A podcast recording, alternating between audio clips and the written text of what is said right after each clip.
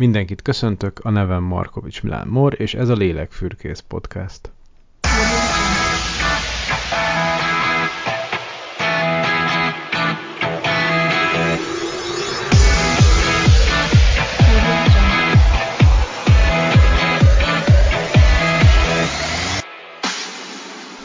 Lélekfürkész. Lélektani spirituális tudományos útkeresés mindenkinek beszélgetések, előadások lélekről, spiritualitásról, vallásról, tudományról. Vendégeim különleges életet élők, más és más világszemlélettel látók, tudósok, papok, harcosok, üzletemberek, kívülállók. Az élet értelmének és legalapvetőbb kérdéseire való válaszkeresésre hívok minden hallgatót, egy szóval lélekturkálásra és lélekfürkészésre. Mindjárt buzdítok is arra minden hallgatót, hogy kövessétek be a Lélek Fürkész podcastot. Hallgassd éppen a Spotify-on, vagy más, például a YouTube-on, vagy az Apple Podcast felületén. Sőt, ha picit szeretnél többet is, akkor szeretettel várunk a Lélekfürkész Facebook csoportban is. A mai nap dr. Sej Morvai Kata lesz a vendégem, aki egészen kiskorától kezdve tanul harcművészetet, majd oktatója lett nem csak edzőként, hanem először középiskolában, majd a Pécsi Tudomány Egyetemen, ahol ilyen irányú kutatásokat is végez. Doktorátusa iskolai agresszió kezelése és a japán harcművészet világa a budó kapcsolata volt. Mielőtt azonban köszönteném őt, és megkezdem a beszélgetést vele, néhány információ róla, hogy ki is szól majd hozzánk. Kata a Pécsi Tudomány Egyetem Egészségtudományi Kar, Fizioterápiás és Sporttudományi Intézet egyetemi habilitált docense, tanszékvezető. Szám és kutatása, publikációja született, és több kitüntetés viselője is. Legbüszkébb a 2016-ban kapottra, amely hallgatói szavazatok alapján született. Részesült azonban a Honvédelmi Minisztérium Kemény Ferenc díjában is. Küzdősportok és harcművészet témájában több témavezetetje is van, 2009 óta folyamatosan kíséri az egyetem judó és birkózó csapatát csapatvezetőként bajnok, bajnokságokra. Feleség és két gyermet anyukája. Nagy szeretettel köszöntelek Kata ebben a műsorban. In medias res, hogyha bele, ha belevághatunk mindjárt a témánkba, azt szeretném megkérdezni tőled, hogy azért te ugye nem csak, ahogy elmondtam, nem csak karateedző vagy harcművészettel foglalkozol, hanem ezt egész magasan szinten oktatod is, de mielőtt ebben nagyon belemegyünk, arra szeretnék kicsit visszamenni, hogy hogyan kezdődött a sport iránti vágyad, vagy mi az, vissza tudsz emlékezni arra, hogy miért annyira szeretted meg a sportot? Köszönöm szépen a felkérést, és én is szeretettel üdvözlök mindenkit. Nálam nagyon korán kezdődött a sport iránti érdeklődés, és igazából um, egy olyan indítatásból, ami szerintem a sport tevékenység szempontjából nagyon fontos, család támogatására. Amikor én megszülettem, akkor eléggé hát duci kislány voltam, és uh, édesapám és édesanyám úgy gondolták, hogy hát jó lenne azért ebből egy kicsit lefaragni, és az első sportág, amire engem elvittek, az a torna volt, és a három évesen kezdtem el tornával foglalkozni, tehát szülői indítatásra. Mindig azt mondjuk, vagy én legalábbis azt látom, hogyha ennyi idősen valaki elkezd sportolni, de későbbiek során is, akkor nagyon fontos az, hogy a szülők támogassák, és energiát fektessenek ők is a gyermek sportolásába, Úgyhogy nekem egy nagyon szerencsés hát, támogató környezetem volt ebben, úgyhogy én tornával kezdtem el foglalkozni, és ez három éves koromban történt, öt évesen viszont átpártoltam egy másik sportágra, ez akkor a Sotokán karate volt. Talán a hallgatók is, meg te is vissza tudsz emlékezni, hogy ez a 80-as évek közepén ugye a harcművész filmek, Bruce Lee filmek, magyar vonatkozásban ugye a Linda sorozat volt, ami, ami nagyon meghatározó volt, és ez, ezeket én is néztem, nekem is tetszettek, érezték a szüleim, hogy, hogy fogékony vagyok ez iránt a vonal iránt, és akkor abban az iskolában, ahova írattak, a nevelési központi Pécsen, ott pont indult egy karate csoport, és igazából a tornából így lett karate, öt évesen, és öt éves koromtól igazából a mai napig a karate az meghatározza az életemet. Aztán később, nyolc évesen kezdtem el judóval is foglalkozni, az pedig egy teljesen hát, érdekes véletlennek köszönhető, hiszen karatéban ugye abban az időben még nem volt jellemző, hogy annyira tanították volna a gyerekeket, sportolókat esni.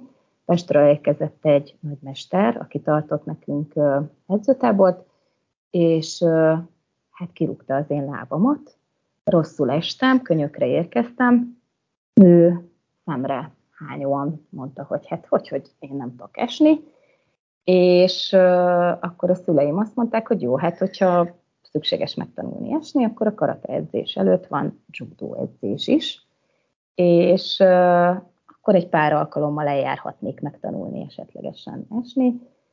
Aztán ebből a pár alkalomból fél év lett, a fél év eséstanulás után már megengedték, hogy beálljak a dobásokat is megtanulni, aztán azt mondta a judo edző, hogy látja bennem azt az affinitást, hogy esetleg a judo is jól menne, és akkor igazából így a karate mellett a judo is folyamatosan az életem részévé vált, úgyhogy párhuzamosan ezt a két sportágat űztem. Aztán 13 évesen egyébként még emellé érkezett a jiu-jitsu, és az pedig úgy történt, hogy uh, újdonság volt Pécsen, téli szünetben megkérdezték, hogy nincs -e kedvem, ha már karatézom, ha már judozom, megnézni egy ilyen edzőtábort. Természetesen mi családilag ezt hát elvállaltuk, elmentünk, nagyon megtetszett az is, úgyhogy ö, 16 éves koromig még jiu is foglalkoztam, aztán utána ugye judóban már válogatott keret tag voltam, és úgy éreztem, hogy azért három sportág, a középiskola, nem fog beleférni az életembe, úgyhogy akkor a jiu azt így elhagytam. Úgyhogy nekem így indult igazából három éves koromtól kezdve a sport. Azért ugye elképzelem, hogy a kicsi kata kibújik a papucsból, mint Linda, és mindenkit lever, aki beléköt. Tudod, tudod mi mosogtam? Azt mondtad, hogy, hogy később nyolc éves koromban. mennyi idő eltelt, és nyolc éves korodban kellett csak elkezdened judozni amikor én jártam harcművészkedni, akkor nagyon sokszor hivatkoztak a tornászokra, hogy aki tornázott, annak nagyon nagy előnyei vannak harcművészetekben. Ezt te érzékelted?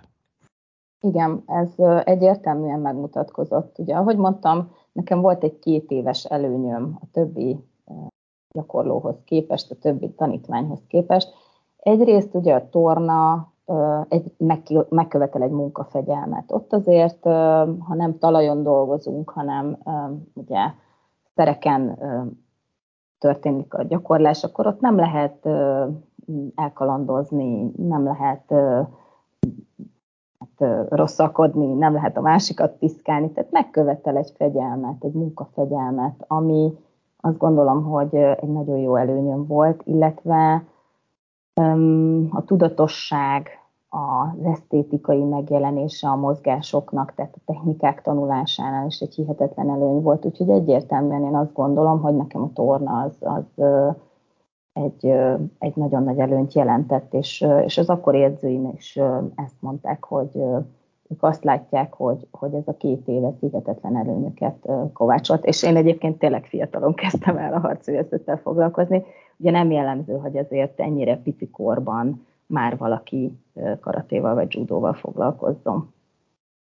Na, azt láttam egyébként, főleg a 80-as években azért nem volt akkora palettája a harcművészeteknek, tehát hogy főleg a, a japán harcművészetek jöttek be Magyarországra, és mondjuk te azért egy nagyvárosba Pécsen laktál akkor is, tehát hogy volt lehetőség választani, de hogy hogy volt valami speciális vonzódásod, hogy éppen a japán harcművészet érdekelt, vagy ez adta a gép, hogy pont az volt, az jött szembe veled, és ezért lett ez a választás? Igen, azt, azt jól látod, hogy abban az időben még egyébként a sportágak vonatkozásában sem volt az a kínálat, ami a mai a 21. században, hogy a falmászástól kezdve, akár az íjászaton át, bármilyen extrém sportot is lehet űzni, tehát nem nagyon volt választási lehetőség. És az akkori alapsportágakhoz képest, ugye itt a labdajátékokra gondolok, vagy tényleg a tornára, gondolhatnánk. Ez egy nagyon nagy újdonság volt, egy, egy kuriózum, hogy a japán harci művészetekből valami megjelenik az adott városban. Ugye a judo az már, már jóval korábban működött Pécsen, és a, az, hogy én a japán harci művészetekkel találkoztam szembe, az egyrészt talán édesapám is érdeklődött ez iránt, tehát megint odáig jutunk, hogy a családi háttér, a családi támogatás, a családi érdeklődés az, az meghatározó lehet, illetve az, hogy pont az adott iskolában, ahova engem irattak, ott pont, pont Sotokán karate volt, úgyhogy ez egy véletlen egybeesés, hiszen hogyha ugye a, a Bruce Lee Kung Fu filmjeire gondolunk, akkor, akkor azok ugye nem hanem nem japán, hanem kínai vonalon mozogtak, illetve ugye a Linda sem uh, japán harcművészetet uh, mutatott a filmekben, ugye Görben óra a főszereplésével, hanem taekwondo volt az alapja. Tehát igazából bár a filmet fogtak meg, igen, igen, igen, ami koreai, igen, ezt nem mondtam, köszönöm a segítséget,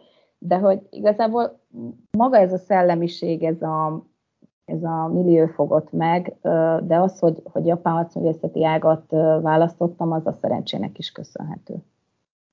Azt ugye jól látom, hogy a, előtted a Bartók Andrissal beszélgettem, aki az egyetemen a japán kutatással foglalkozik, és ő mondta, hogy amikor kim volt Japánban, Ugye ő is foglalkozik küzdősporttal, harcművészettel, és mondta, hogy Japánban nagyon érződik még ez a kaszt jellege, hogy ki melyik ágát műveli a harcművészetnek, tehát például a, a, a karate a sokkal inkább egy, egy alacsonyabb kasztnak a, a küzdősportja, harcmészet, és csodálkoztak is rajta, hogy miért, miért nem is tudom, azt hiszem tájboxozott ő, vagy valami ilyesmit csinál, de hogy, hogy miért, miért ilyet csinál, miért nem valami nemesi, ami a felsőbb kasztokhoz tartozó, vagy, vagy nemesibb jellegű mozgásforma, ami, ami mit a kardnak valamiféle művészete, vagy tehát, hogy nem, uh-huh. nem tudom, hogy ezt hogy érzékeled, hogy amikor ugye idejött Európába, egyrészt szerintem egy picit a spiritualitás is levált a judóról, meg a karatéról, vagy a jiu de úgy érezhető, hogy talán azért ez a társadalmi megosztottság sem érezhető egyáltalán, hogy ki jár hova, melyik harcművészetre. Nem, tehát magyar vonatkozásban én azt gondolom, hogy ez abszolút nem érezhető. Ugye itt az előbb beszéltünk róla, hogy kinek mihez van hozzáférése, tehát Budapesten szinte bármilyen sportágat, bármilyen harcművészeti ágat keresünk, azt találunk. Ezért a, a vidéki városokban ott nem feltétlenül fogunk bármit megtalálni, tehát mihez van hozzáférésünk, mihez ö, ö, találunk utat, igazából az, az nagyon meghatározó, hogy mi a, mi a kínálat. Um, a japánoknál, ami nagyon érdekes volt, és ugye említetted, hogy Japánban járt a kolléga is, szerencsére én nekem is volt egyszer lehetőségem arra, hogy Japánba járja 2015-ben. Nekem is furcsa volt egyébként, hogy próbáltunk karatét találni, és igazából nem találtunk az adott városban karatét, hm. kendót, kendót tudtunk nézni, ami egyébként nagyon megfogott minket, és abban is igazad van, egyébként, hogy um, egy kicsit uh, változott az, amit itt mi a nyugati országokban, vagy hát Japánon kívül láthatunk a harcművészetekből. Az is látható, hogy a 80-as években még, még nagyon próbálták őrizni a, az ehhez tartozó hátteret, a japán kultúrát. Ma viszont azt lehet látni, és azt érzékeljük, hogy elmentünk ugye a, inkább a küzdősport vonal irányába, mert itt ugye arról nem beszéltünk, hogy mi a különbség a harcművészet és a küzdősport között. Így van, ezt tisztázunk is, ez egy jó felvetés. Igen, ugye a harcművészetnél azt szoktuk mondani, hogy a harcművészeti ágak elsősorban ugye a művészeti jellegét hangsúlyozzák, amit ugye a japán kultúrában is nagyon sokat, vagy nagyon sokszor találkozunk a japán kultúrában is ezzel, hogy szinte mű, mindent művészi szintre próbálnak fejleszteni, a tökéletességre próbálnak fejleszteni, és ugye a harcművészeti ágakban nagyon fontos elvárás az, hogy a harcművészetet gyakorló a technikai tökéletességen túl, vagy az arra történő törekvésen túl, a személyiségét is igyekezzen a lehető legmagasabb szintre fejleszteni. Tehát van egy személyiségfejlesztéshez kapcsolódó elvárás is. Még a küzdősportágakban, és ugye a harcművészetekben, bocsánat, most így visszatérnék még, még előtt a küzdősportra mennénk, a harcművészetekben ugye nem feltétlenül azért gyakorlok egy harcművészeti ágat, hogy egy másik ember fölé kerekedjek. Nem feltétlenül azért gyakorlom, hogy versenyen összemérjem a tudásomat, hanem igazából egy önfejlesztő jelleggel gyakorlok egy harcművészeti ágat. Még a küzdősportágakban, ugye a nevében is benne van, hogy sport, ott pedig inkább a teljesítményorientáltság fog majd kidomborodni. Tehát ott elsődlegesen a versenycentrikusság, a mások fölé történő kerekedés, a teljesítmény összemérése lesz majd meghatározó, és nem minden esetben kapcsolódik hozzá, vagy nem feltétlenül minden esetben, bár jó lenne, kapcsolódik hozzá ez a személyiségfejlesztő rész. Én nagyon érzem egyébként, hogy a 80-as évek közepétől kezdődően, ugye a judo is, a karate is, most már ugye a karate bemutatkozott az olimpián is, ugye a judo az 1964 óta folyamatosan az olimpiai program részét képezi, de lehet látni, hogy a japán kultúrából hozott hát többlet tartalom, az mintha egy picikét elsikadna, vagy változna a sporttáválás, vagy a, a versenysporttáválás miatt. Például az én időmben, amikor valaki elkésett edzésre, legyen az judo vagy karate, meg kellett állnia az, az edzőteremnek a szélén, le kellett térdelnie, és meg kellett várnia, amíg az edzést vezető, az edző azt mondja, hogy beléphetsz az edzőterembe. Meghajolt, és akkor ö, léphetett be. Ma már nagyon sokszor judon azt látom, hogy a gyerekek nem meg se állnak az ajtóba, bejönnek, köszönnek, és ahol éppen tart az edzés, ott beállnak. Tehát, vagy például a sorakozó, vagy akár a tisztelet megadása a másik irányában. Tehát, hogy ez, ez, ez nagyon sokat változott, én azt De, de ez, ez, ez nagyon hogy feljött ez a téma, hogy ez nem az edzés, edző múlik inkább, mint a generációs kérdéseken. Tehát, hogyha nem, nem tartatja be, ha nem követeli meg az edző, akkor nyilván egy generáció fel is nő, aki nem tartja ezt annyira fontosnak. Igen, nagyon jól látod egyébként, hogy az edző személye az mindig meghatározó. Abból a szempontból is, hogy mennyire tudja megnyerni az adott tanítványt az adott uh, mozgásformának, de abból a szempontból is, hogy mit ad át, uh, mennyi többlettartalmat tud átadni.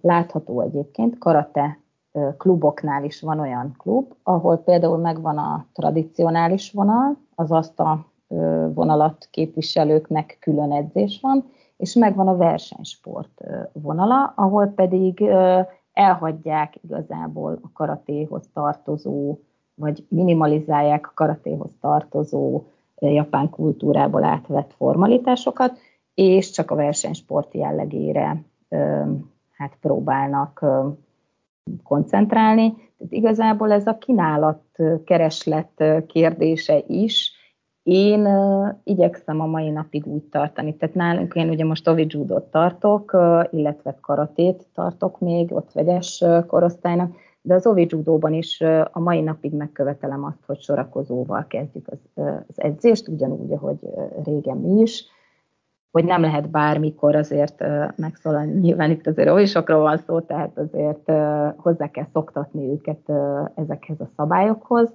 hogy akkor van szünet, amikor én azt mondom, hogy most lehet inni, vagy most lehet mondjuk lelépni a tatamiról, vagy most ez a feladat, az a feladat, ekkor indul a feladat, akkor áll meg a feladat. Tehát e-, ehhez én ragaszkodom, de, de nem minden edző tartja meg ezeket a, ezeket a külsőségeket, vagy, vagy ezeket, a, ezeket a rituálékat.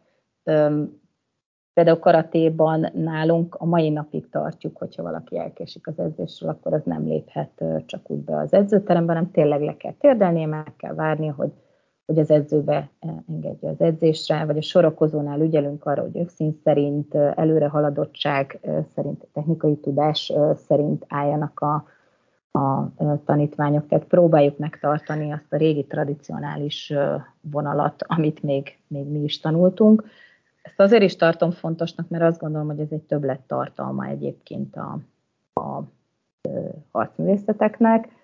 Nem mindig minden akkor történik, amikor a gyakorló akarja, vagy amikor a sportoló akarja, megtanulnak késleltetni egy picit a gyerekek.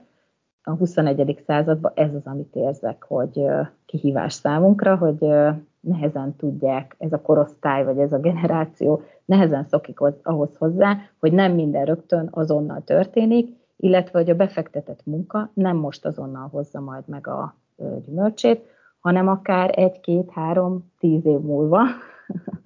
és, és ezért is nehéz egyébként ma a küzdő sportágaknak és a harcművészeteknek a helyzete, mert ezek azok a mozgásformák, ezek azok a sportágak, ahol nem jön rögtön a siker, hanem nagyon sokat kell előtte beleinvestálni, nagyon sokat kell gyakorolni, és majd csak később fogja meghozni az eredményt. Rátapintottál a következő kérdésemre. A, ugye én Bonyhádi vagyok, és városonbeli és Tiger Walt Krisztián, aki mostanában a médiában szerepel, mint ilyen generációkutató, és ő mesél nagyon sokat erről, amit most igazából te is elmondtál a saját tapasztalataidból, hogy vannak különböző generációk, és ugye talán a, a karate edzés egy ilyen különleges helyzet, mert a Krisztiánnak az elképzelése az, hogy ne a saját hogy mondjam, tehát ne a saját világodat hoz, mondjuk a 80-as évek világát próbáld ráerőltetni a mai hallgatókra, diákokra, hanem próbálj meg hozzájuk igazodni, miközben nem kell beleolvadnod azért abba a világba, amiben ők vannak. Ugye mondjuk egy egyetemi előadáson, vagy egy középiskolai tanár, aki, aki elméletet oktat, ő lehet, hogy tud igazodni ez a 8 másodperces TikTok videókhoz, vagy a, ahhoz, hogy ő is mondjuk valamilyen interaktív dolgot használ, és így be tudja vonni a diákoknak a mobiltelefonját, vagy a laptopját, főleg egyetemen ez még inkább kivitelezhető, de mondjuk egy karate edzés, vagy egy judo edzés azért az nem ilyen. Tehát nem tudom elképzelni, hogy mondjuk ott a, a, a gyerekek nyomkodják a mobiltelefont, miközben te mondod nekik, hogy mit csináljanak. Tehát ott le kell tenni, gondolom, a telefont, vagy hát mondha nem így van, mert már nem lepődnék meg ezen sem. Tehát, hogy ott a saját testükkel kell lenni, meg a világgal, a való világgal, az offline világgal kell szembesüljenek. Ugyanakkor most már felvetetted ezt a problémát, hogy a figyelem azért nincs meg. Tehát mi, mit látsz te ebben, hogy mennyiben változtak meg a gyerekek egyrészt, ez a mostani generáció, már végül is mondtál ebből egy ilyen figyelem problémát, illetve hogy mit tudsz csinálni? Van, van esetleg valami, ami már úgy érzed, hogy működőképes, amire rájöttél, hogy működik ennél a generációnál? Uh-huh. Ugye megint érdemes lesz ketté szednünk. Ugye van a versenysport oldala, ahol most már nagyon sok technikai lehetőséget bevonunk mi is. Tehát, hogyha mondjuk egy karate vagy judo válogatott felkészülését nézzük, akkor ott is akár a terhelésnek a figyelésére, akár a, az edzettségi állapotnak a, az ellenőrzésére, ma már a tudományos világ, a technikai háttérnek a biztosítása az elengedhetetlen.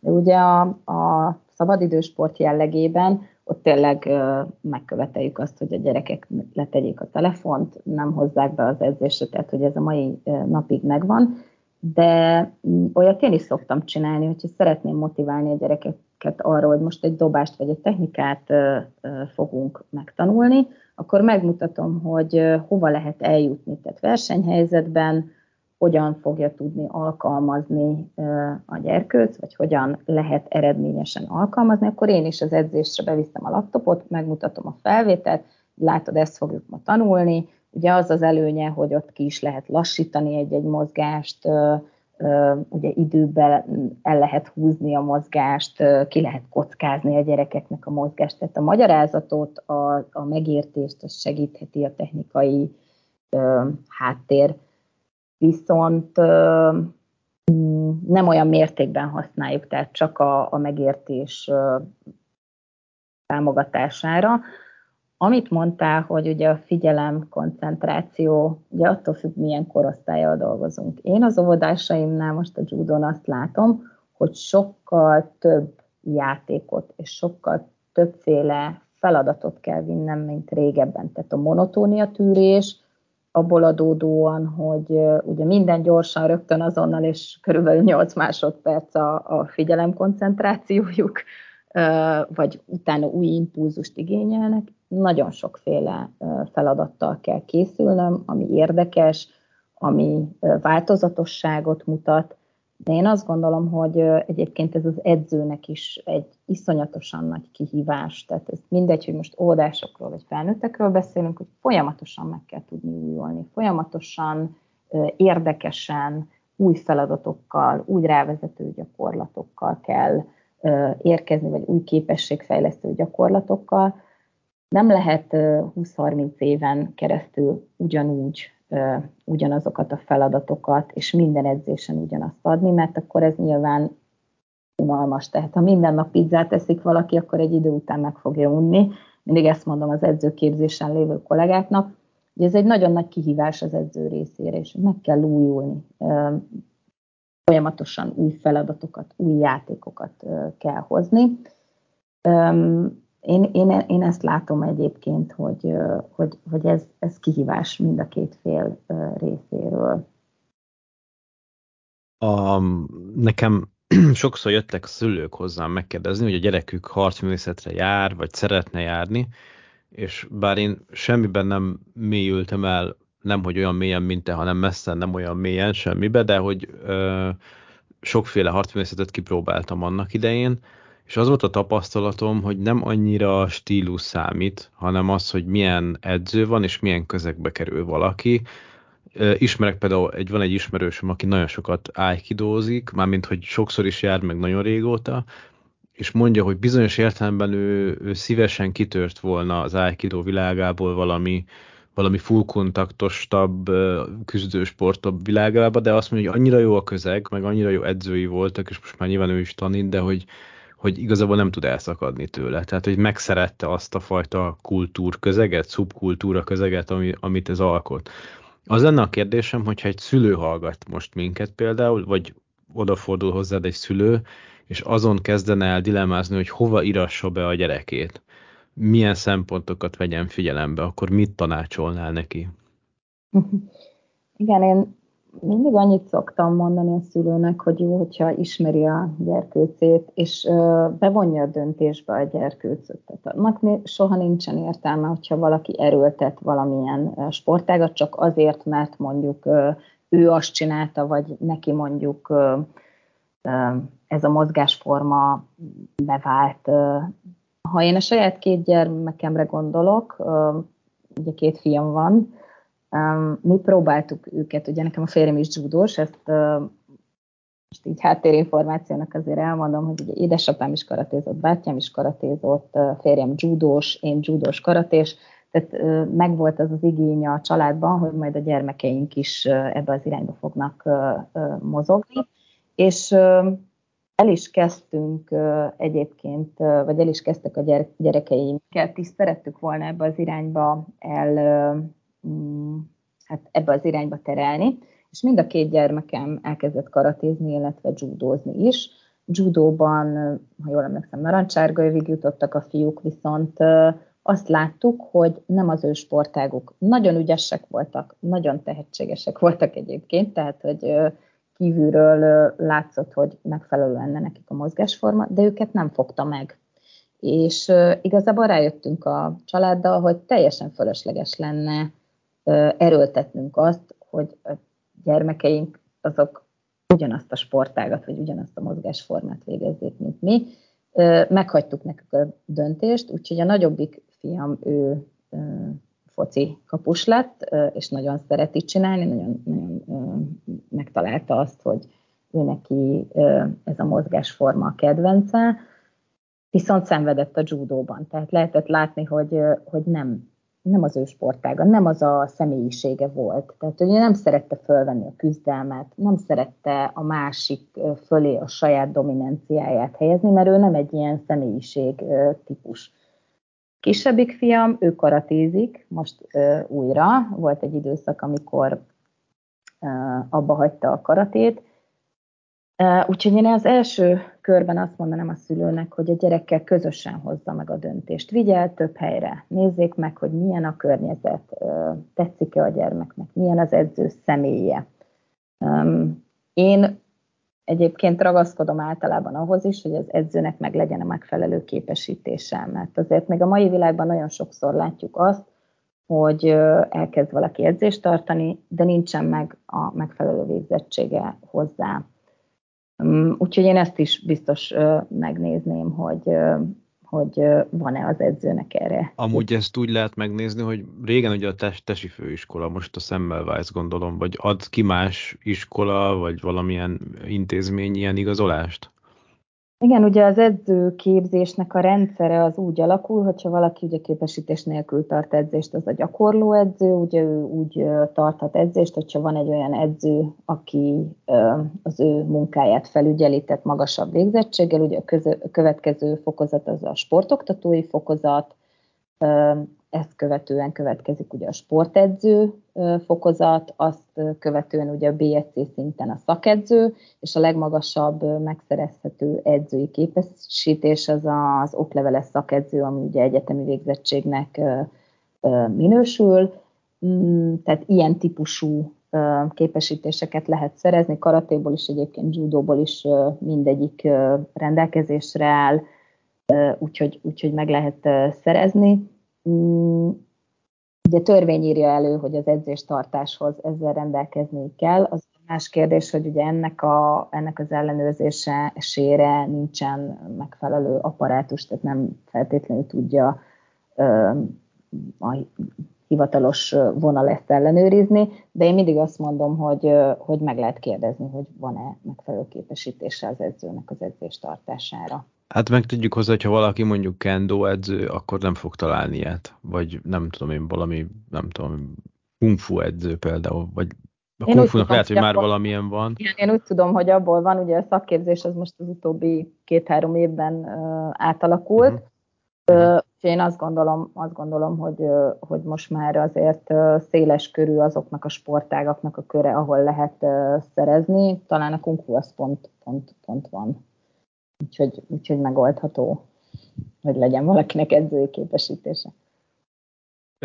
Pillanatra még, mielőtt az egyetemről szeretnék még kérdezni, de mielőtt még oda térünk, kicsit emlegettük ezt a japán világot, meg annak a spiritualitását. Mennyiben érzed azt, hogy hat valakire az a fajta spirituális világ, amit hoz magával egy ilyen harcművészet? Ugye mondtad ezt persze, hogy hogy átalakul az egész kicsit ilyen küzdősport jellegűvé, és hogy leválik róla sok minden, de azért tagadhatatlanul ott van a, a sintó világ, amit magával hoz ez a, ez a dolog, vagy a taoizmus, esetleg a buddhizmus, maga a budó világa is olyan. Én amikor jártam harcművészkedni, akkor találkoztam olyan emberekkel, akiknek nagyon fontos volt ennek a spirituális oldal, és el is mélyedtek így ebben a világban, meg találkoztam önnel is, akit kifejezetten irritált. Nyilván az, akit irritál, az könnyebben megy egy olyan stílusba, ahol ez kevésbé van jelen, meg vannak olyanok, ahol, ahol már, már ilyen ezoterikus szinten ö, űzik a, a spirituális oldalát.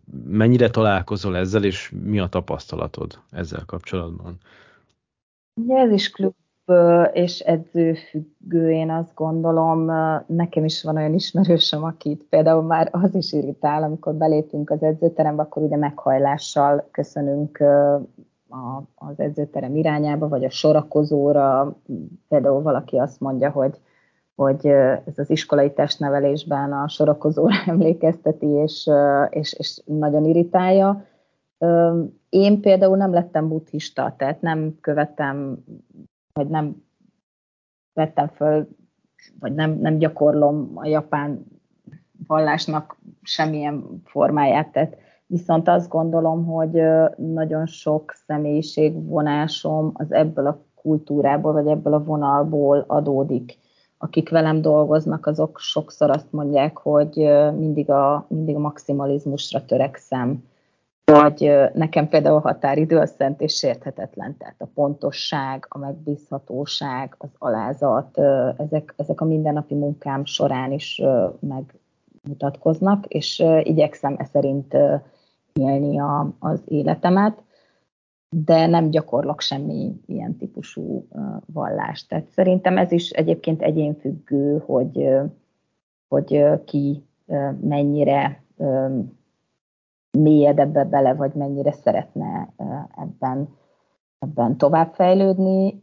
Én nem, nem mentem el ebbe az irányba, úgyhogy én nem gyakorlom, de, de érzem a, azokat a hatásokat, amit ezen keresztül kaptam. Hát csak egy megjegyzés, ugye én meg, mint vallás tudományon foglalkozó, nekem egy izgalmas kihívás volt mindig megismerni az adott harcművészeti ágnak a, a spirituális hátterét, és például ahol jártam a legtöbbet a Budó Taijutsu-ra, ott mindig úgy van, hogy amikor belépünk a, a dozsóba, úgy meghajlás van a szenté fel, ami végül is egy sintó szenté, és az van berendezve. Aztán van egy ö, kezdés, egy rítus, egy rituálé, ami tapsal kezdődik, végződik, és én egyszer kérdezgettem ott a, az edzőtársam, hogy tudjátok hogy miért csináljuk, és hát 99%-uknak halvány gőzesen volt róla, pedig hát ugye ez a taps a kamiknak, a sintó hitvilágban lévő szellemeknek az előzését jelenti, meg azt fejezte ki, de ugye nem tudták, hogy miért csinálták, és hát ez egy kicsit azért olyan vicces is, hogy átjön egy másik kultúra, aminek a formáját megtartjuk, de nem tudjuk, hogy miért csináljuk. Nyilván enélkül működőképes a technika, viszont hiányzik hozzá az a kapcsolt valami, ami lehet, hogy mondjuk egy japánnak már, már kicsit viccesé válhat.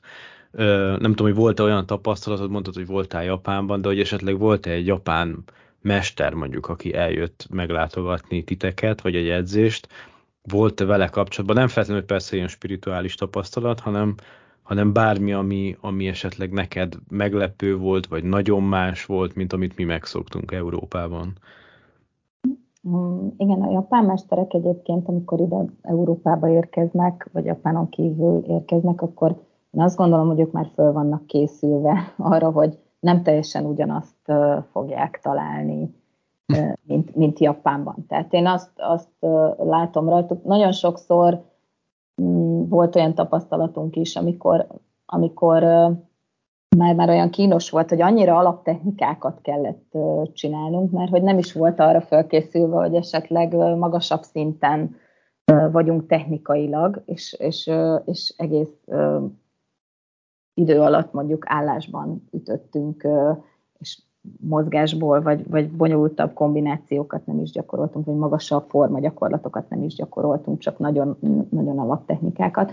Tehát én azt gondolom, hogy ők valahol egy kicsit föl vannak arra készülve, hogy nem teljesen ugyanazt fogják kapni, amit Japánban. Ugyanakkor, amikor Japánban jártam, és ugye mondtam, hogy kendo edzést tudtunk csak megnézni, az nekem is egy picit olyan szempontból csalódás volt, hogy nagyon-nagyon sokan voltak, talán a teremben 80-an is gyakorolták a kendót, és azt láttam, amit egyébként Magyarországon megálltak, levették a, a sisakot, szelfiztek, utána egy kicsit beszélgettek, akkor visszaálltak egy picit edzeni, és tehát, hogy igazából sokszor ö, érzem azt, hogy mi japánabbak akarunk lenni a japánoknál, ö, és ugyanakkor meg a japánok ö, talán egy picit más irányba mennek el, vagy ott is talán az edző személy, a klubnak a, a, a hát, légköre, atmoszférája biztos meghatározó.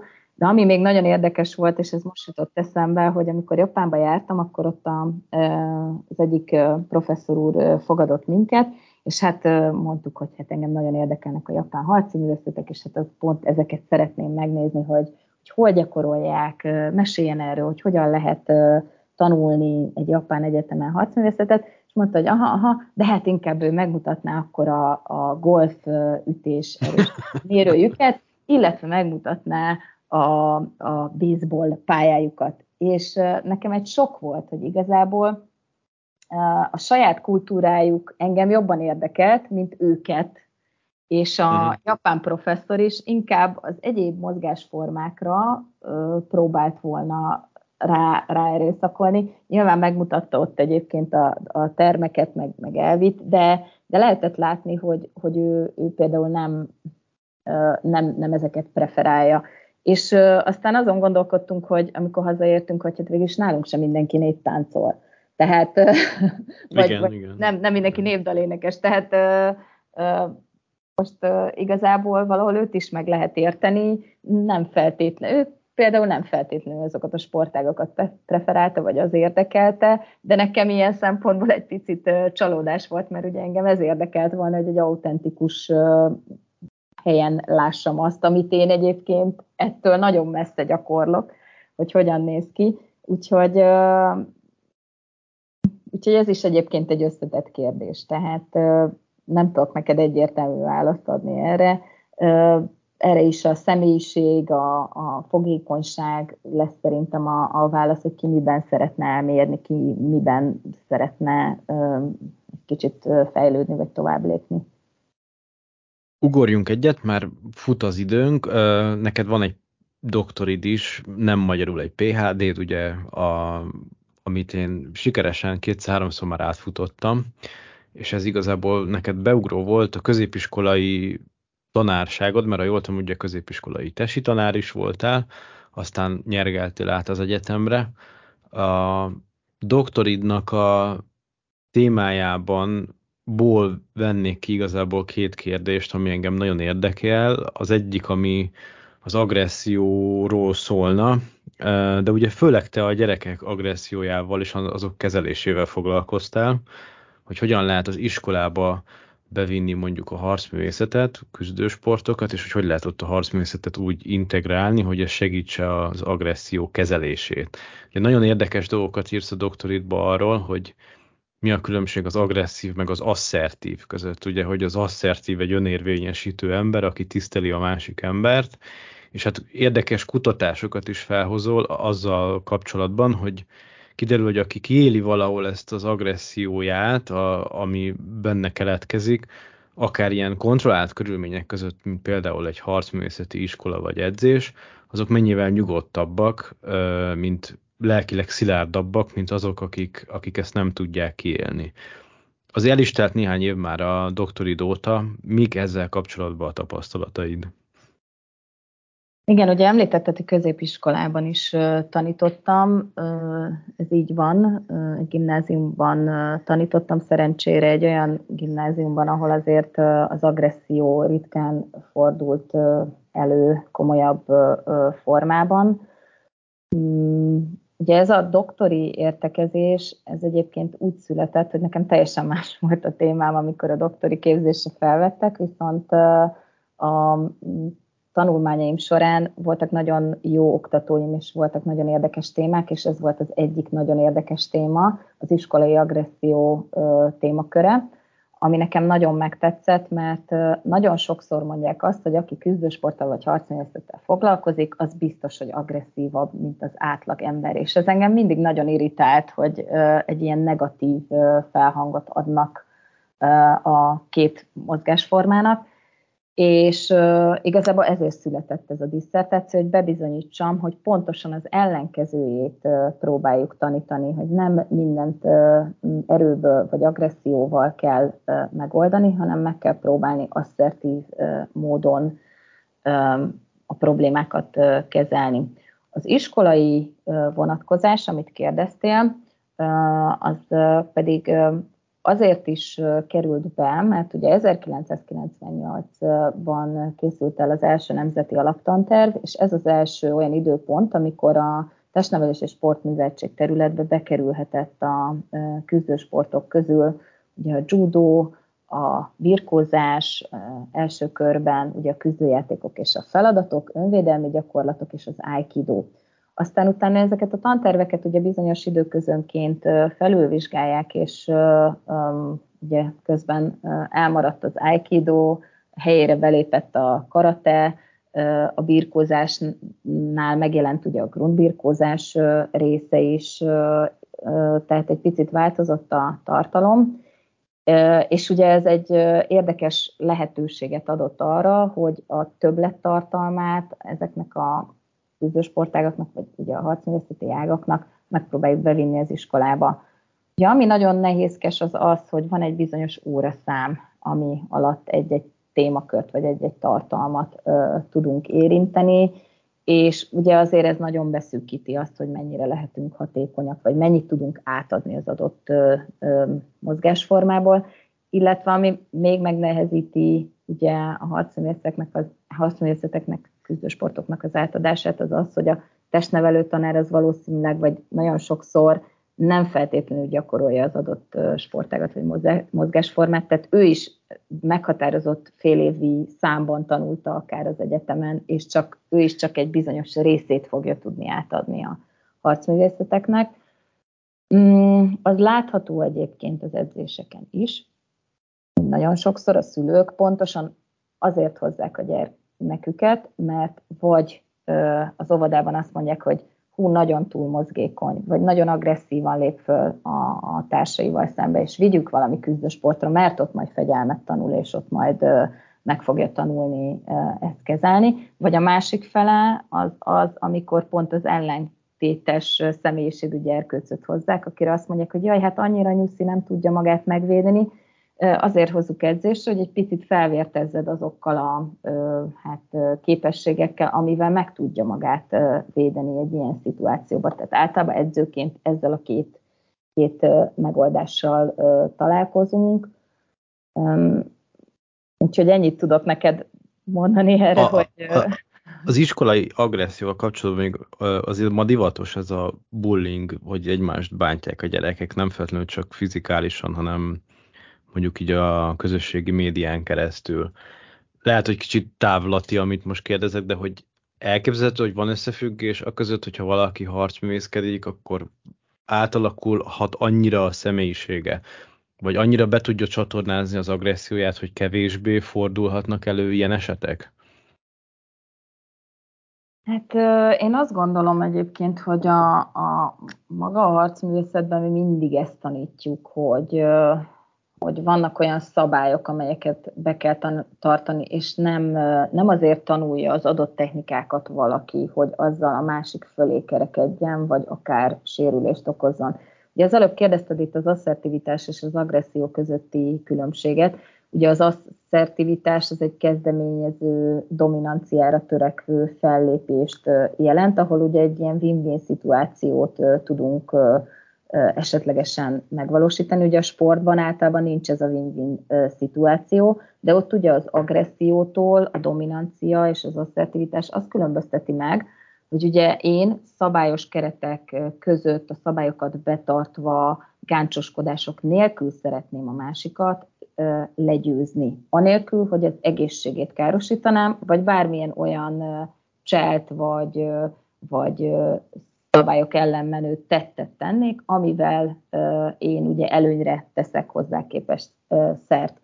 Tehát igazából az edző személyeit majd megint nagyon előtérbe fog kerülni. Nekem például volt olyan tanítványom, aki egy másik klubból jött át, nálam kezdett el edzeni, megtanítottunk neki egy köríves rugást, és utána három nap múlva lejött, és azt mondta, hogy hát én ezt kipróbáltam a diszkóba, és akkor mondtuk neki, hogy jó, akkor itt most lehet csomagolni, és el lehet menni, mert ez a klub, ez nem az a klub, am, amit azért látogatsz, hogy amit itt tanulsz, azt te a, kipróbáljad egy másik emberen vagy. De ha arra van szükség, hogy a saját testi épségedet megvéd, mert téged támadnak meg, akkor tudjad magadat megvédeni, és tudjad önvédelemre használni ezeket a technikákat.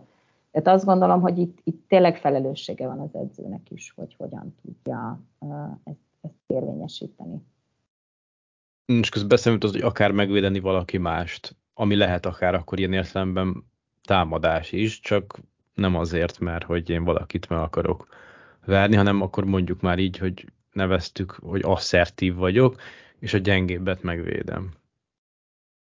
Igen, azt uh, sokszor mondják a szülők, hogy egyébként a gyerekek, akik járnak harcművészetre, vagy, uh, vagy sportra, hogy azok kiállnak másokért, és, uh, és fellépnek az ellen, hogyha ha, um, egy gyengébbet próbálnak bántani. Egyébként én is ilyen kisgyerek voltam, nekem az egyik barátnőmet piszkálták az udvaron, és hát odaig fajult, hogy már megfogták a kabátját és rángatták, és akkor én oda mentem, és, és segítettem ennek a barátnőmnek. Soha többet nem bántották egyébként, de ez, ez csak azért történt, hogy, hogy ugye segítséget nyújtsak valakinek. Tehát nem azért, hogy én most elismerést kapjak a többiektől, vagy, vagy egy bandába mondjuk előrébb kerüljek, hanem azért, mert, mert meg szerettem volna védeni valaki. De olyan is volt, hogy engem támadtak meg egyébként, pontosan azért, mert ahova én jártam iskolába, ott oda jártam edzésre, és ugye, ahogy mondtam, régen még nagyon tartottuk azt, hogy belépünk egy edzőterembe, akkor meghajolunk a sintó felé, ahogy te mondtad, és ez pár tanulót irritált, engem is megfogtak, megpróbáltak rángatni, én meg abba a pillanatban, hogy engem piszkáltak, felnyomtam az egyiket az ajtóra, úgyhogy megfogtam ugye a felsőjét, és abban a pillanatban, hogy hátrafordultam, a másik kettő már nem volt sehol, nem ütöttem meg, nem bántottam, viszont ugye saját magamat megvédtem, és, és utána soha többet ilyen konfliktusom nem volt. Hm. A, te az egyetemen habilitált docens is lettél, ugye ez valaki, aki hallgatja, nem ismeri így a tudományos életnek a lépcsőfokait, ugye ez a doktori után már aznak, aki oktat egy, még egy szint. Egyébként meg, ha valaki látja az életrajzotot, látja, hogy mindenféle elismerést is kaptál, sőt, én egyszer hallgattam egy interjút is veled a tévében, ahol mondtad, hogy a legbüszkébb mégis arra vagy, amit a diákjait, hallgatóit szavaztak meg.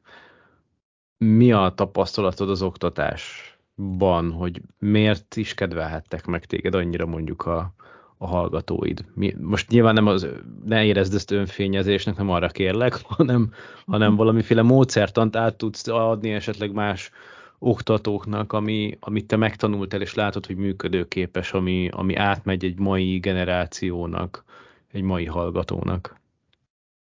Um, ugye ez a díj, ez 2016-os, és a legjobb gyakorlati oktató díjat kaptam a Természettudományi Karon a PTN, és tényleg nagyon büszke vagyok rá.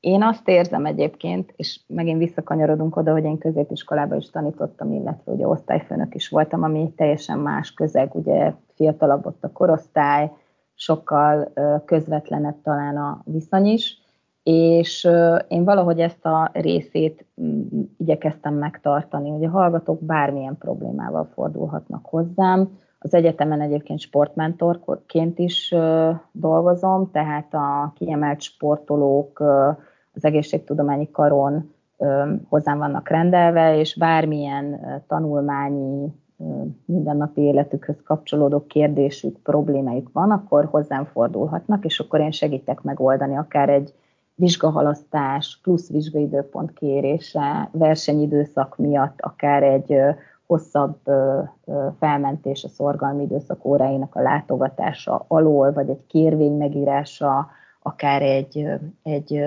pályázatnak a, az ajánlását én szoktam elkészíteni nekik. De én igyekeztem, vagy, vagy próbálom azt a, azt a hát szemléletet képviselni, hogy hiába elmúltak ők 18 évesek, azért ebben az egyetemi közegben ők még nagyon sokszor elvesznek, illetve tényleg az, hogy változott ez a, ez a generációs uh, hozzáállás. Én ebben próbálom uh, nekik egy picit segíteni, hogy olyan jó anyaként mellettük állok. Egyébként sokszor mondják, hogy szigorú vagyok, mert hogy mindig elmondom a fél év elején, hogy mik a szabályok, akár a hiányzásokkal kapcsolatosan, akár a teljesítésekkel kapcsolatosan, és akkor abból nem engedek. Tehát tudják, hogy a határidő az határidő, ha a feladatban ezt kértem, akkor tényleg azt is fogom kérni, abban az időpontban elmondom, hogy fogom osztályozni, milyen szempontok alapján fogják a jegyüket kapni. Tehát szerintem ez az egyik, amit értékelnek a hallgatók, hogy valaki, amit mond, azt be is tartja, és uh, megpróbálok én is uh, úgy hozzájuk állni, tehát amin nevetni szoktak mindig az az, hogy én ha órát kezdek, gyakorlati órát, akkor én nyitom a termet, és legalább fél órával előtte ott vagyok. Nincs olyan, hogy én egy adott órára akkor essek be. Mert nekem is fel kell készülni, az eszközöket kitenni, kiszellőztetni a termet, ha esetleg a teremben az előző kollega nem pakolt el, elpakolni jó, tehát ott kell lennem, hogyha a hallgatónak szüksége van rám, és előtte szeretne kérdezni, vagy szeretne valamiről beszélni, sérülés, egyéb bármilyen tanulmányokkal kapcsolatban, akkor elérjen, és megtaláljon. És egy picit ezt érzem, hogy a hallgatók igénylik ezt, hogy, hogy közvetlenebb legyen a kapcsolat az oktatókkal. Tehát ne az legyen, hogy bemegy valaki, megtartja az órát, és utána hát se e-mailen, se fogadó órába, sehogy nem elérhető, hanem igénylik azt, hogy, hogy, a hallgat, hogy az oktató őket emberként is lássa. Tehát én bemegyek az órára, megkérdezem, hogy hogy vannak, hogy érzik magukat, van-e sérült, van-e valami, amiben segíthetek, van-e olyan oktató, nyilván én ugye tanszékvezetőként is meg szoktam kérdezni, hogy van-e olyan problémájuk, amit évfolyam szinten kezelni kell, és azt gondolom, hogy ők ezt értékelik. Értékelik, hogy bármilyen problémával lehet hozzám fordulni, és, és viszonylag gyorsan is válaszolok, tehát mindig mondom, hogy Teams-en, e-mailen, telefonon, bárhol szeretnének elérni, akkor egy napon belül biztos, hogy válaszolni fog. Ja, ez utóbbi, ez egy nagy kincs, ezt megerősítem neked. Igen, a férjem egyébként nagyon sokszor azt szoktam mondani, hogy ezt nem hiszem el, hogy este hétkor hallott, hogy csippan a telefonod, és most fogod megválaszolni a hallgatónak, és mindig mondom, hogy de hidd el, hogy ha a hallgató most írt, akkor biztos nagyon fontos neki is, hiszen ha nem lenne olyan fontos, akkor majd másnap megküldte volna. És, és mindig mondja a férjem, hogy hát te egy született pedagógus vagy, és nem fogsz megváltozni sohasem, de azt gondolom, hogy, hogy ha azt érzik a hallgatók, hogy támogatják őket, és mögöttük állnak, akkor azt is el tudják fogadni, amikor én például elégtelent adok.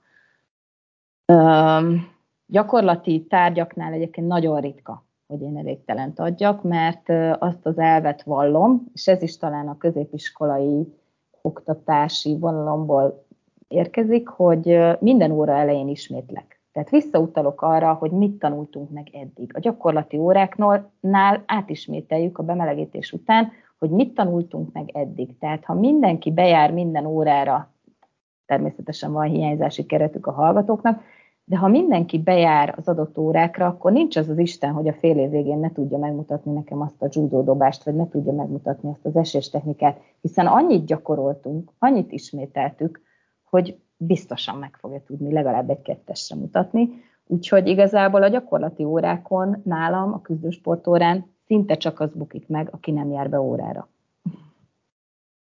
Akkor ez szerint elméleti órákat is tartasz igen elméleti órákat is tart. Azért ott, ott nem követeled meg, hogyha valaki késik, akkor letérdeljen a hajtó szélén, és csak amikor szólsz, akkor mehet be. Nem, de egyébként olyan volt már gyakorlati órá, hogy volt egy hallgatóm, ugye korábban mindig le kellett pakolni a tatamikat, és vissza, mert egy olyan teremben voltunk, ahol nem fixen volt a tatami, és hát a hallgatóknak azért nem annyira fűlik ehhez a foga, hogy le, föl, le, föl, és akkor mindig az egyik hallgató eljátszott, hogy 8 óra, 5 perckor érkezett, aztán már 8 óra 10 perckor, aztán 8 óra 15 perckor, és akkor mondtam neki, hogy figyeljen, hát most itt elnézi, hogy a hölgyek pakolják a, a tatamikat, tehát legyen szíves időbe érkezni, holnaptól kezdve 8 órakor bezárom az ajtót, és hiába lesz itt 8 óra 5 perckor, 8 óra, nem fogom beengedni. Eljátszottuk ezt három hétig, és érdekes módon a hallgató utána megtanulta, hogy 8 óra előtt 10 perccel ott volt, és, és segített pakolni mert ugye ennek egyébként egy baleset veszélyes vonzata is van, hogy ő nem melegít be megfelelően, mert ugye annyit késik, akkor utána akár le is sérülhet. Tehát be, belátta igazából, hogy igazam van, és, és ugye én ebben példát is mutatok, hogy akkor ennyivel előtte én mindig itt vagyok. Az elméleti óráknál nem szoktam őket kizárni az órákról, tehát lehet természetesen bejönni, kimenni, és, és, és nincs ez a szigor, de ott is például megkövetelem, tehát nálam ott is katalógus van. Ha én felkészülök az órára, akkor elvárom úgymond a hallgatótól is, hogy tiszteljen meg azzal, hogy bejön, és meghallgatja azt, amit én mondok, mert utána a vizsgán meg majd az lesz, hogy ja, hát én pont nem voltam ezen az órán, meg ja, hát én ezt pont nem hallottam. Tehát azért ez a korosztály, vagy ez a, ez a generáció azért megpróbálja hárítani, hogyha ha valami, valami olyan van, és akkor mindig, mindig mondom nekik, hogy de hát katalógus volt, ön dönteti el, hogy háromszor hiányzik, hogy melyik ez a három alkalom, de az, hogy ön nem volt ott, az nem felmentés az alól, hogy ezt a témakört mondjuk nem nézte át a tankönyvben, vagy, vagy nem pótolta. De azt gondolom, hogy ez a következetesség, ez a kiszámíthatóság, ez, ez, ez nekik nagyon fontos. És ez a mai világban nagyon sokszor, nagyon sokszor nincsen meg. Na hát kezded meghozni a kedvemet a Pécsi Tudományegyetemhez. A, azt mond nekem meg még így záró kérdésként, hogy van-e, ha csak nem titkos, van valami aktuális kutatásod, illetve mi a terved még így a jövőre nézve? Igen, az aktuális kutatásunk is küzdősporthoz kapcsolódik. Ugye van egy Safe for Safe Schools nevezetű kutatásunk, ami egy nemzetközi kutatócsoporttal vagy azon belül történik. 2018-ban kezdtük a kutatást spanyol um, kutató társakkal, a Sevillai Egyetemmel dolgozunk uh, együtt. Jövő héten egyébként megyünk is ezzel a kutatással egy általános iskolában. Ugye ennek az a lényege, hogy 6 hét alatt megtanítjuk a gyerekeknek azokat a motoros válaszokat, amikkel egy esetlegesen váratlanul bekövetkező esésnél elkerülhetik a nagyobb sérüléseket. Tehát olyan motoros válaszokat tanítunk meg, ami alapján kisebb ö, sérüléssel vagy sérülés nélkül tudnak egy esést ö, megúszni. Úgyhogy ez az a projekt, amivel most sokat foglalkozunk és, és dolgozunk. Ezt szeretnénk majd országos szinten is bevezetni. Ugye jelenleg most csak Pécsen történik. De, de itt, úgy... itt a mozgásformát kutatjátok, hogy hogyan érdemes mondjuk elcsúszni a jégen, vagy elesni a, a biciklivel, ilyesmi? Nem, ugye az eséseknél a legnagyobb problémát az okozza, egyrészt, hogy az esésnél, ha, az, a, ha a nyak izomzatát nem feszítjük meg, tehát például az állat nem szedjük le a melkasra, akkor a nyak izomzata nem feszül elő, és ugye a fej a becsapódásnál nál egy ilyen ostorcsapás szerűen csapódik előre, oldalra az esés irányától ö, függően, mert ugye ö, nincsenek a nyakizmai megfeszítve. A legtöbb ö, halálos kimenetelű ö, esés az ebből ered, hogy a fej olyan sérülést ö, szenved el a becsapódáskor, amely az élettel összeegyeztethetetlen. Tehát az, mi igazából olyan motoros válaszokat tanítunk meg játékosan a gyerekeknek, hogy az állát le kell szegni, megerős, megerősítjük a nyakizomzatát, hogy ugye meg tudja egy esésnél a fejét tartani, hogy nem tenyérre kell támaszkodni, hiszen a csuklónak a felülete az pici, eltörhet, ugye ahogy az esés következtében a csukló felületére támaszkodunk, hogy ugye minél közelebb kerülünk a talajhoz, tehát hogyha az izületeket tudjuk hajlítani, akkor annál kisebb magasságról kell elszenvedni az esést. Tehát igazából mi motoros válaszokat tanítunk a gyerekeknek játékos formában, és reméljük, hogy ezeket akár ha készségszinten elsajátítják, akkor egész életük során tudják alkalmazni. Én például, ha esem, akkor mivel nagyon sokszor estem judóban, én mindig ezeket a válaszokat adom. Tehát nem egyszer volt már, hogy jégen elcsúsztam, de én már ahogy érzem, hogy esem, abban a pillanatban ugye a judo technikának megfelelően az államat leszegem, tehát nem fog hátrafele csapódni a fejem, nem támaszkodok le a csuklómra, nem fog a könyök, a csukló és a vállizületem ö, sérülni, hanem rögtön tompítok magam mellett. Ugye itt a gyakorlásnak a mennyisége azért meghatározó, tehát nem mindegy, hogy valaki 35 éven keresztül, vagy 40 éven keresztül ezt csinálja, vagy csak 6 héten keresztül, de igazából mi megpróbáltuk visszamérni a gyerekeket, megkértük a testnevelő tanárokat, hogy 6 hónapig ne is foglalkozzanak ezzel a témakörrel, és visszamértük a gyerekeket, van egy pre és egy posztesz, és azt tapasztaltuk, hogy nagyon jó hozzák, és nagyon jól emlékeznek ezekre a válaszokra, amelyeket ugye megtanítottunk nekik. Úgyhogy ez az a kutatás, amivel most foglalkozunk. Nagyon sokszor, szinte havonta kétszer, háromszor van a kutatócsoporttal megbeszélésünk. Horvát, spanyol, és ha jól emlékszem, is tudom, honnan van még kolléga, svéd kollégák is vannak, akik, akik ezzel foglalkoznak, illetve angol kollega is van, ő mondjuk az hm. Időskorúakat kutatja, mi meg inkább a gyermekekkel, hogy ugye az iskolai testnevelésbe hogyan lehet ezt, ezt beépíteni, és hogyan lehet megvalósítani. Hát kívánok neked jó kutatást, sok szorgalmas hallgatót, meg sok aranyos gyereket, akiket majd föl tudsz nevelni ebből a dimenzióból, hogy igazán valami asszertív felnőttekké váljanak.